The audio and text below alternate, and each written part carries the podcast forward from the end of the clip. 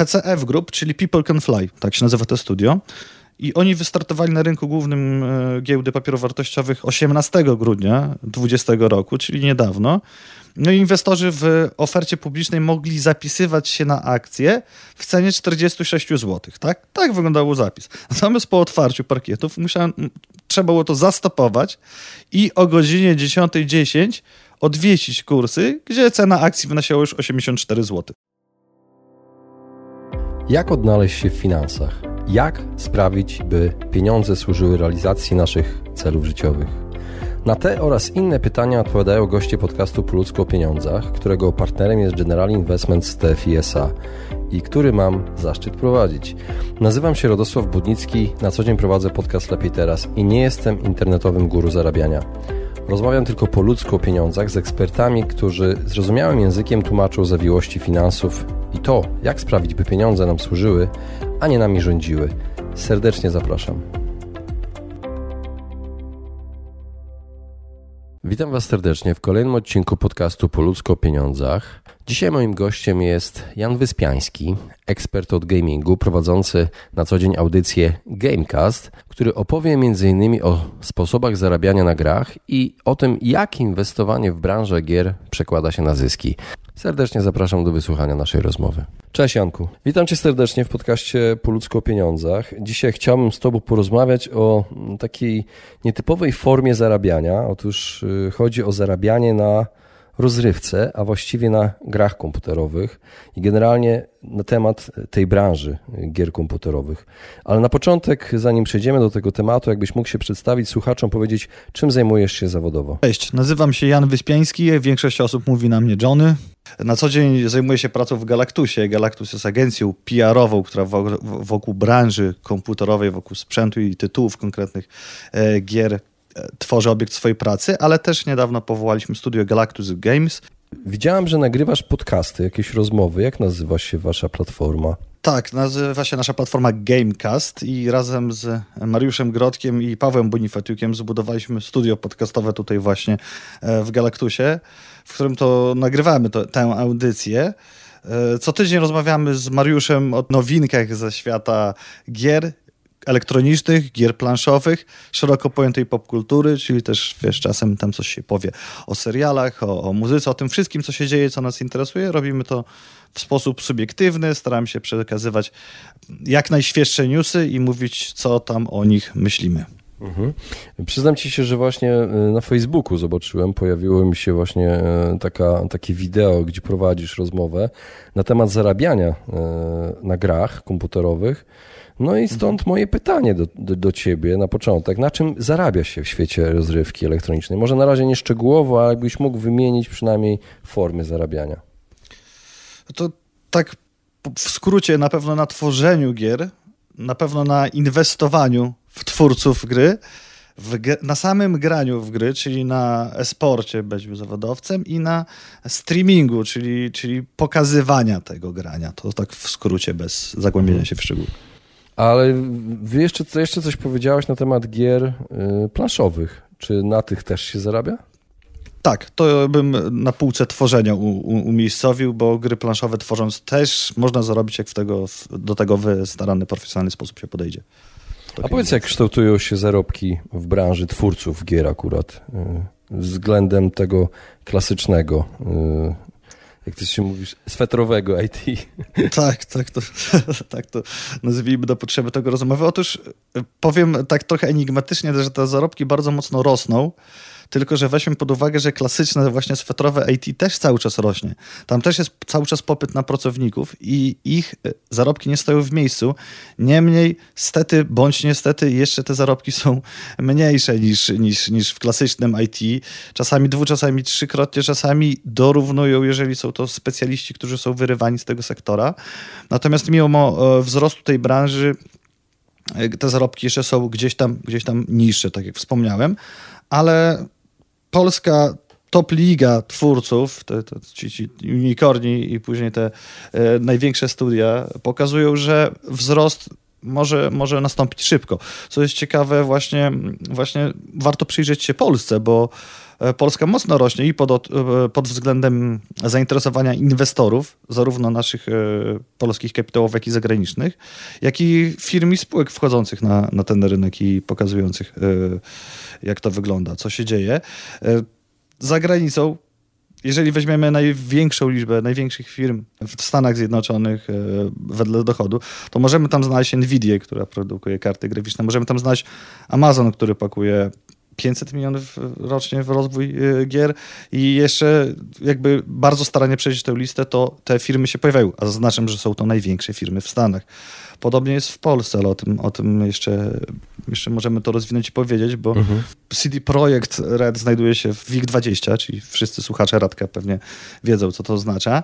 I jest też WIG Games, taki indeks, który jest oddzielną gałęzią, w którą chętnie transze inwestorów inwestują swoje środki. Jeszcze tylko do, posłużę, się, posłużę się jednym przykładem. Szef Nintendo ogłosił, czyli takiej bardzo rozpoznawalnej od, od, od, od 35 lat firmy, od, od jakby premiery gry Mario, którą pewnie wszyscy znamy, że zarabia 770 tysięcy podstawowego dochodu e, rocznie. 770 tysięcy dolarów. A znasz jakieś znane debiuty giełdowe firm z branży gier, które odniosły sukces inwestycyjny?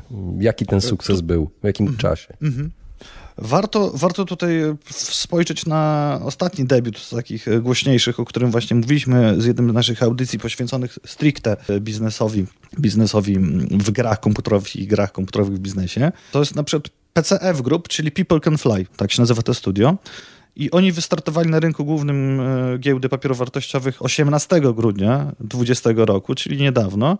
No i inwestorzy w ofercie publicznej mogli zapisywać się na akcje w cenie 46 zł. Tak, tak wyglądał zapis. Natomiast po otwarciu parkietów musiałem, trzeba było to zastopować i o godzinie 10.10 .10 odwiesić kursy, gdzie cena akcji wynosiła już 84 zł. No to jest prawie dwa razy tyle. Liczby mówią same za siebie w tym momencie. I tam jeszcze była taka mała afera, małe zamieszanie, powiedzmy, że 90% tych zapisów trzeba było weryfikować, gdzieś tam przepisywać i, i, i, i gdzieś tam te zainteresowanie ogromnymi akcjami trochę to przytkało.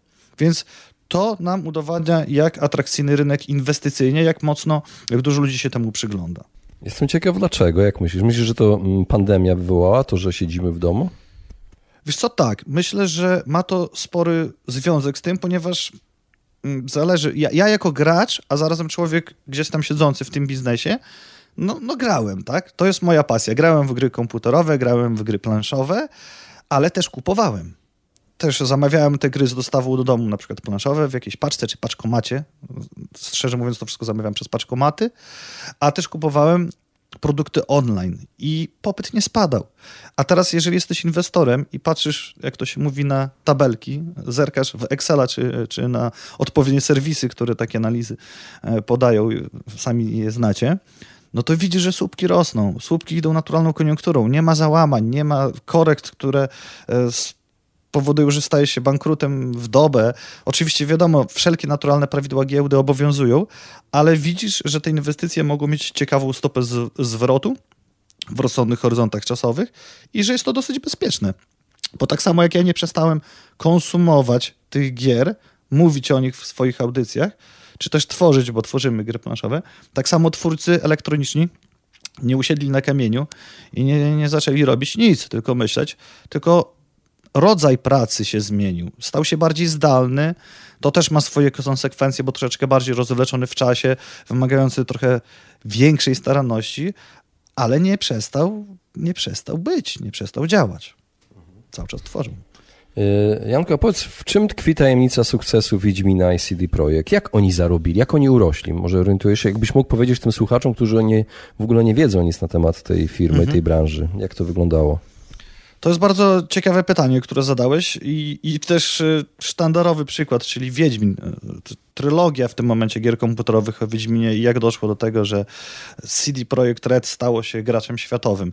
Otóż w skrócie to oni przez dwie pierwsze części nauczyli się jak robić porządną grę, ale równolegle nie zapominali o tym, że należy się uczyć jak grę promować w jaki sposób tworzyć cały marketing, cały PR wokół tytułu. Więc troszeczkę spoglądając na lepszych, a troszeczkę przecierając szlaki samemu, dostarczają to, czego chcemy w taki sposób, w jaki do nas dociera. Więc zauważ, że pierwsza część Wiedźmina, nie wiem, czy pamiętasz, Radku, pierwszą część Wiedźmina? Tak, ja tak, pamiętam. tak. Pamiętam, jak się pojawiło. Właśnie, czy, czy, i, i zobacz, to nie był sukces światowy. To nie była gra, która, nie wiem, o którą zabijano się w Stanach, załóżmy. Klienci No, wyrywali ją no. sobie z rąk. Taki Nie, to słowiański była- to- bardzo był. Tak, tak, tak, tak. Był mocno, mocno, mocno słowiański i bliżej był mu Polan niż do gry Polanie, czy, czy, czy, czy w ogóle czasów y, takich pogańskich, niż do tej takiej estetyki, fantastyki, która nazwijmy to obowiązuje dziś. I okej, przeszło bezechę, ja pamiętam, kupiłem to e, też e, w prezencie na Gwiazdkę Ojcu, jakieś tam, tam pograne było, okej, fajnie, fajna gra, ale nie, nie nazwijmy to tego mm, e, sukcesem światowym, tylko jesteśmy dumni z naszego starszego brata, bo Polak, tak? Dlatego zrobi, my Polacy zrobiliśmy grę, można coś to pokazać, ale nie równało się to z produkcjami zachodnimi.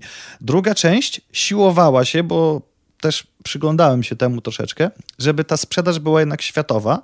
Sukces sprzedażowy był nie, niewątpliwie większy, natomiast 68 tysięcy sprzedanych egzemplarzy to nie jest sukces, o którym można mówić, że to sukces e, e, w miesiącu premiery światowy, tak? I rozejście tego. Już tam Zachód kupował, już o tej grze mówiono i do trzeciej części zastanowiono się dlaczego i dostarczono naprawdę fajną grę, która daje ci to od gry RPG, czyli role-playing games, gdzie się wcielasz w postać, to, czego oczekujesz, plus zrobiono promocję w taki sposób, że to dotarło, to dotarło na zachód, a na sam koniec, co warto powiedzieć, nie było to stworzone w taki sposób, że dostajesz grę i dopiero po zakupie dodatków bawisz się tak, jakbyś dostał całość, tylko już na samym wstępie twórcy zapowiedzieli, że będzie w nadchodzącym roku masa dodatków, które są za darmo, które są w cenie tej podstawowej gry.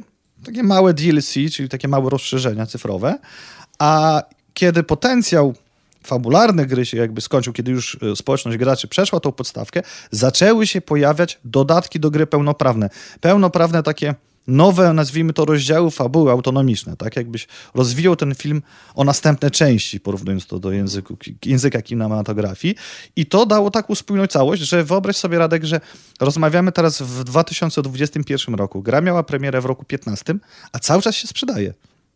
Oczywiście manewruje się ceną, są przeróżne promocje, nie jest to cena e, tak jak podczas dnia premiery w okolicach 200 zł. Teraz możesz kupić swobodnie za 50 zł. Ośmielę się powiedzieć, że i może pewnie w pakiecie z dodatkami, nie sprawdzam tego, ale zobacz, 5, prawie 6 lat żywotności gry to bardzo długo. Jeżeli A czy każdy z nas może zainwestować yy, w CD Projekt Red? Oczywiście, że tak. Każdy jaki z nas sposób? może zainwestować, wystarczy, e, tak jak, jeżeli chcesz zacząć inwestować, to wiadomo od czego warto zacząć. W dzisiejszych czasach warto za, zajrzeć do swojego banku w sposób wirtualny, czy, czy jakikolwiek inny, na przykład zadzwonić, bo fizyczny, nie wiem, Albo i założyć funduszu, rachunek albo funduszu, jeżeli jakieś tam Albo akcje. funduszu. Mhm. Tak, albo funduszu i założyć rachunek maklerski i kupić akcje.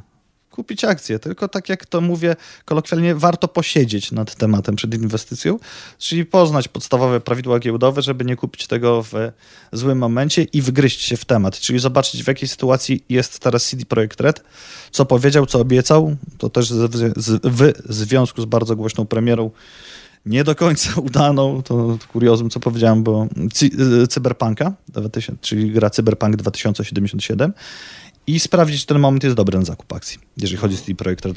Z mojej strony to wygląda tak, że oni się zaczynają odbijać i teraz mogą się piąć w górę. Ta sytuacja wywołana burzą z tą premierą się powoli sta- stabilizuje, więc można zainwestować, tylko ciekawe w jakim horyzoncie nam się ta inwestycja zwróci. Widzę, że orientujesz się w tych sprawach giełdowych. A słyszałeś może o tej ostatniej sprawie dużego zarobku na giełdzie związanego z Redditem i rynkiem gier? Jakbyś mógł wyjaśnić w skrócie właśnie e, słuchaczom, o co chodziło? E, tak, tak, tak. To jest, to jest ciekawy case, ponieważ jakby pokazał, jak społeczność internetu może się zmówić przeciwko giełdzie i przeciwko tym funduszom hedgingowym, które grają na skrótach, czyli na zakładach, że coś wzrośnie, no bo coś spadnie. I z tego, na ile ja się jakby mm, zagłębiłem w temat, to GameStop, czyli to jest firma, która sprzedaje sprzęt, sprzedaje gry używane, też pośredniczy takie jakby, wiesz, wymienia przeróżne rzeczy, ale w sposób dosyć mocno tradycyjny, czyli jakieś placówki, gdzieś tam coś można kupić w internecie. No i ta firma spa spadała. Jej notowania giełdowe e, pikowały w dół, a społeczność graczy i też gdzieś tam inwestorów, nie wiem czy amatorów, bo pewnie gdzieś tam też bardziej e, zawodowi e, inwestorzy się w tej społeczności też mogli przemknąć, zmówiła się, że na złość tym funduszom hedgingowym, którzy, które grały na skrót, na short tego właśnie e, spadku GameStopu, wypompują GameStop do tego stopnia, żeby rosło, rosło, rosło. Żeby po prostu ten fundusz znowu nie, nie powodował, że grając na, na spadki spowodujemy jakiś kolejny kryzys. No i to im się w jakimś stopniu udało. Rzeczywiście, zrobiono na złość, rzeczywiście te fundusze, fundusze musiały e, spaść, e, przepraszam, wzrosnąć. E, znaczy nie, e, akcje GameStopu wzrosły, a fundusze musiały na tym stracić, a wiadomo jaka jest konsekwencja, ponoszą wtedy większe koszta niż sam zakład. Ale finał tej historii jest taki na, dzi na dzień dzisiejszy, że GameStop tak później po tej akcji zaczął spadać. Więc w tym może momencie czasowym, którego dotyczyła ta rozgrywka, to rzeczywiście było zwycięstwo, ale no jednak później to spadło.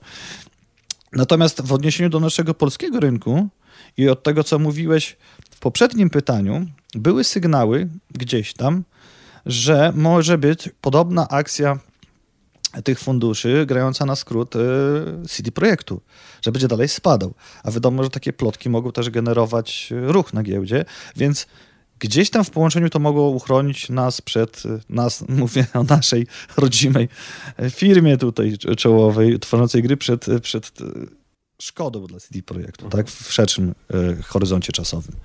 Tak to mniej więcej się spięło klamrami ta cała afera. Rozumiem. Faj, A... Fajnie to pokazuje siłę internetu, że, że można się zmówić i, te, i też przeciwko takim dużym graczom i tak dużemu parkietowi, jakim jest amerykański, gdzieś tam, no bym powiedział, pokiwać palcem. O na grach dzięki internetowi można zarabiać też w inny sposób. Jest coś takiego jak e-sport. Co to takiego jest e-sport i jak zarabia się na e-sporcie? E, to może przygotowałem się to troszeczkę, bo wiedziałem, że, może, że o to zapytasz i e, e-sport według Wikipedii to sport elektroniczny, forma rywalizacji, w której przedmiotem działań zawodników są gry komputerowe. I, i tyle, tak? Tutaj gdzieś ta podstawowa definicja się kończy. Natomiast jak to działa w rzeczywistości. W rzeczywistości działa tak, że konkretne gry i też konkretne gatunki gier stają się samodzielnymi dyscyplinami.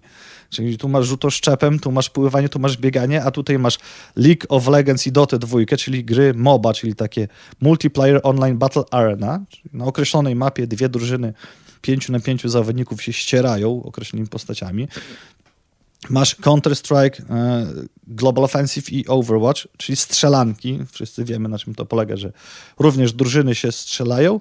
Albo ostatnio modny tryb Battle Royale, gdzie 50 graczy ląduje na mapie i który ostatni przeżyje, ten wygrywa, bądź który ostatni zespół trzech graczy przeżyje, ten wygrywa. Fajna, fajna rozgrywka, ale często bywa frustrująca, jak się ginie za szybko. StarCraft, czyli RTS, czyli Real Time Strategy i bijatyki takie jak Super Smash Brothers, jak Tekken, jak Street Fighter. Też cały czas ta scena żyje. Tak mniej więcej jak ci wymieniłem, równolegle to się wiąże z popularnością. League of Legends i Dota na dzień dzisiejszy gromadzą taką w sumie chyba największą popularność. Counter-Strike i gdzieś tam dalej Blizzardowski Overwatch jako strzelanki też. No i dopiero StarCraft, który tam e, działa. Jak to działa? To, to dużo dyskusji wywołuje temat sportu względem sportu e regularnego, bo to mniej więcej przeciwnicy uznania tego jako sport mówią, że jest to w najlepszym wypadku sport intelektualny, czyli możemy to porównać, nie wiem, do szachów, a w najgorszym wypadku nie jest to sport wcale, bo się nie pocisz i to jeszcze cierpi cały czas ten stereotyp um, pejoratywne, że gry, komputerowego, gry komputerowe to coś złego, tak? że to cały czas e, nie może być nic dobrego. Na, jako kąt przykład podam, że na przykład takie strzelanki jak Battlefield, gdzie można już też po, ścierać się pojazdami, a nie tylko gołym komandosem, e, to amerykańska armia swego czasu rekrutowała wśród graczy pilotów dronów zwiadowczych. I gdzie tutaj mamy same negatywne wpływy gier? No to, tak, to jest to... akurat pozytywne, mało pozytywne dla, dla celów takiego drona. tak, tak, tak, tak. Ale, ale jako mhm. odnalezienie się w jakiś sposób zawodowo, czy, czy, czy nawet znalezienie pracy, nawet pokrętnie odpowiadając na zarabianie na, na, na rozgrywce komputerowej, to też gdzieś tam jest w dalszej konsekwencji taki, taki mały, małe światełko. Natomiast na samym sporcie to no dobrze, no to, to tyle o sporcie może. Nie? Mhm. nie, znaczy ja wiem, że oni dostają dość spore nagrody i te nagrody idą nawet czasami w miliony. Słyszałem o jakimś Koreańczyku gdzieś tam wygrał jakąś taką no, zwariowaną e, sumę e, zupełnie.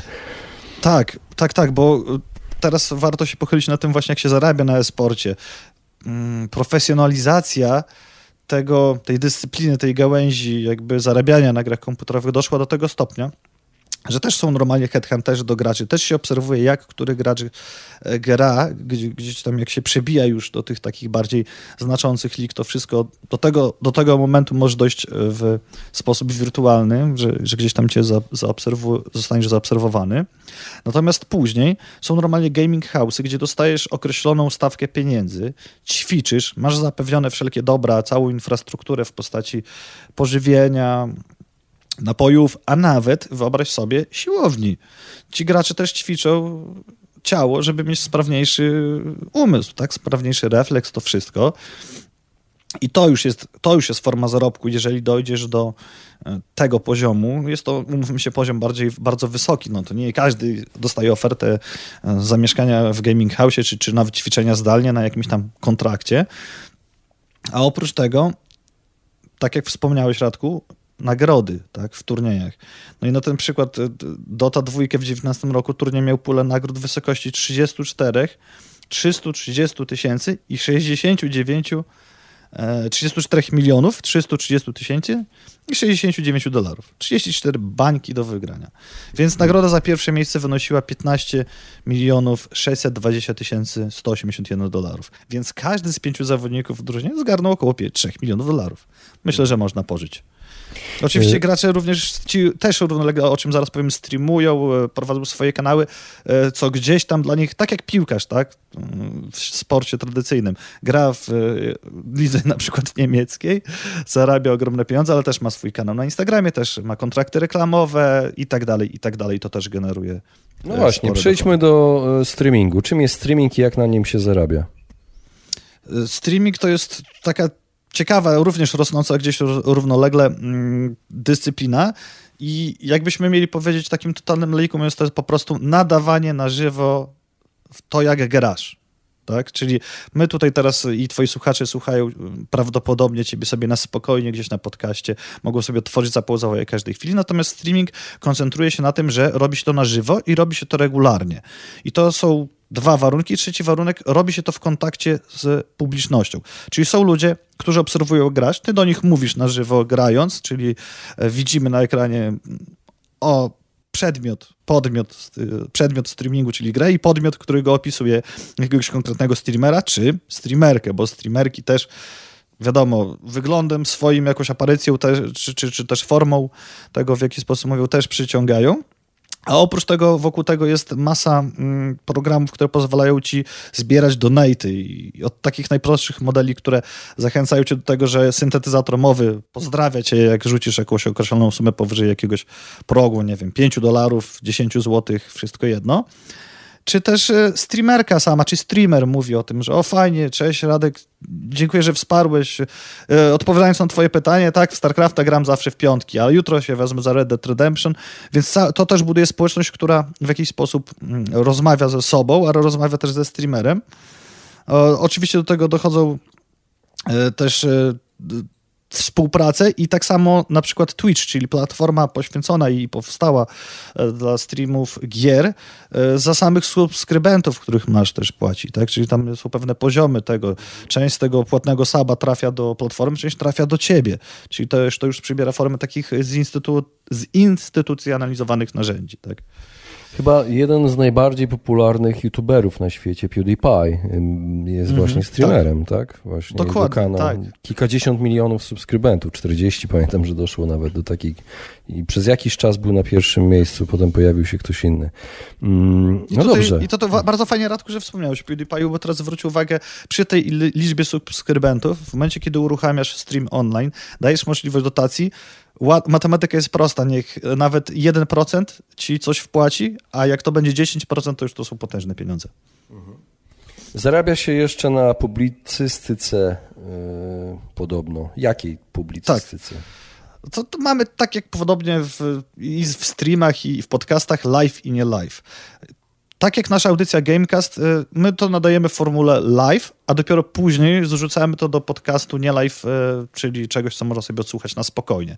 Czyli na żywo nadajemy z tą wizją, interagujemy z publicznością, robimy dokładnie to samo, co streamer, a później ten zapis ląduje mm, na podcastach i, i, każdy może sobie to odsłuchać w, do, w dogodnym momencie. I z jednej strony mamy wszelkie y, maści oficjalne kanały dużych serwisów e, IGN czy IGN, już to wymawiajcie jak chcecie, jest tutaj bardzo dobrym przykładem, bo ma platformy międzynarodowe, jest to potężny serwis, ale też można oglądać to Lokalnie ma polskie, e, przeróżne branżowe portale typu gry online, um, nie wiem, pokłosie gazet, co zostały z The Action, to wszystko też nadaje online, też czasami robią live'y i też bardzo mocno jest w tym momencie doceniana, ro, doceniana rola wideo. Jest dużo publicystyki pisanej, ale ludzie jednak chyba wolą szybciej w tych czasach, wolą, na pewno wolą szybciej, wolą obejrzeć i mieć to skondensowane, a nawet jeżeli ta publicystyka ma dłuższy temat, to również w formie wideo. Co tam można zobaczyć? No, można zobaczyć, te, też pójdę za naszym przykładem Gamecasta, z jednej strony takie newsy i subiektywna opinia o nich, e, z drugiej strony można tam zobaczyć mm, i usłyszeć, nie wiem, poradniki na konkretne tematy, tutoriale, jak coś przejść, walkthrough, e, też fajna taka mm, dyscyplina speedruny. Speedrun polega na tym, żeby jak najszybciej przejść daną grę.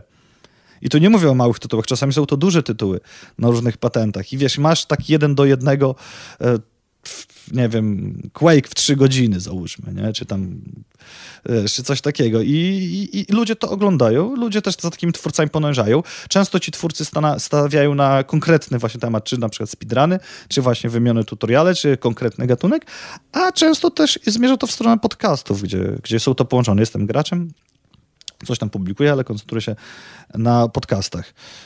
Tutaj chyba warto powiedzieć, jak zarabiają tacy ludzie też, bo pewnie też byś o to zapytał. I w Polsce często tacy uznani twórcy zarabiają na współpracach, tak? Czyli e, zgłasza się do takiego influencera YouTube'owego w branży gamingowym jakaś dana marka i pyta, no, za ile za, powiesz nam o, coś o tym materiale. Też to daje taką wolność, że nie trzeba, łap- ci twórcy nie muszą łapać się wszystkiego, może to być zgodne z ich, e, mm, nie wiem, filozofią, przekonaniem, stylem i też to też wpływa na stawki. Takie ceny wahają się od pięciu do kilkunastu tysięcy współpracy za E, z influencerem z dobrymi zasięgami. Oczywiście e, duże kampanie z czołówką tego YouTube'a i, i czy to polskiego, czy zagranicznego, to to będą kosztowały o wiele więcej. Natomiast jeżeli zerkniemy za granicę, to są to kwoty bardzo podobne, z jedną różnicą. Końcówkę zmieniamy ze złotówki na dolary. więc bądź na euro. Więc, więc tak, to, tak Jan... to się mnie zakształtuje. Janku, bardzo Ci dziękuję. Y, jeszcze na mhm. koniec y, mam ostatnie pytanie do Ciebie.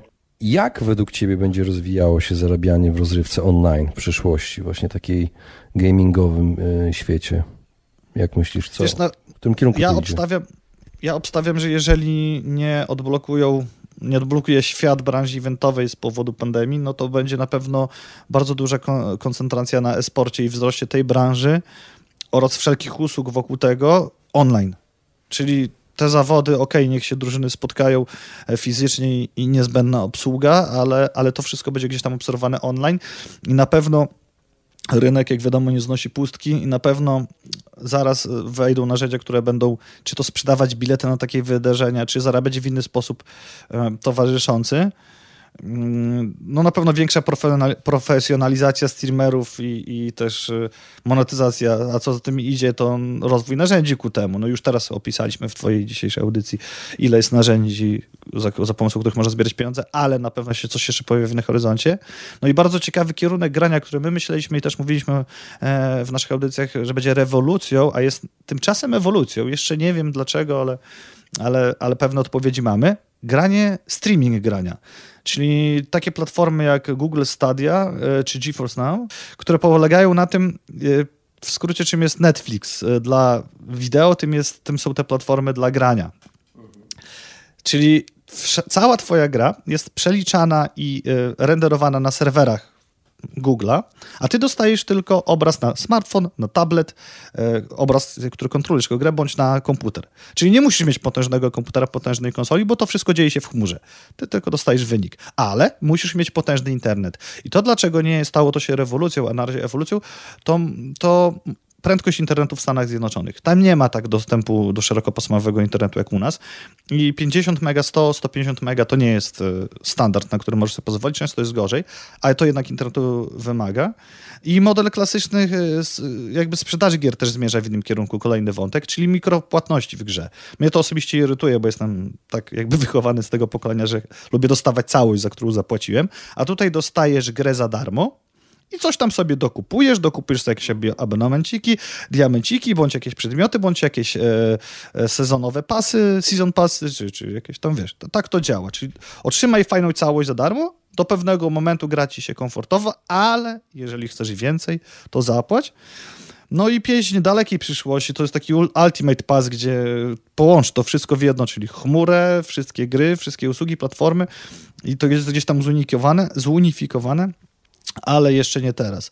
E, potwierdzenie moich słów już teraz jest e, sprzedaż wszelkich biletów, w cudzysłowie, online na galę sportów walki, na bilety kinowe i, dostęp tego wszystkiego, więc, więc te kierunki na pewno będą się rozwijały, jeżeli świat nie będzie w jakimś radykalnym tempie wracał do normalności. Super. Bardzo Ci dziękuję za tę rozmowę. Ja również serdecznie dziękuję Radku, pozdrawiam Cię i życzę wszystkim udanego słuchania. Polecam ten podcast, jest bardzo dobry. Dzięki, cześć. Dzięki serdeczne, cześć. Właśnie wysłuchaliście podcastu Po ludzku o pieniądzach. Mam nadzieję, że Wam się podobało. Jeśli tak, poświęćcie swój czas, proszę pozostawić swoją recenzję na Apple Podcast. Jeżeli macie pytania lub propozycje dotyczące kolejnych audycji, piszcie do mnie na fanpage'u Po ludzku o pieniądzach i do usłyszenia następnym razem. Pozdrawiam serdecznie.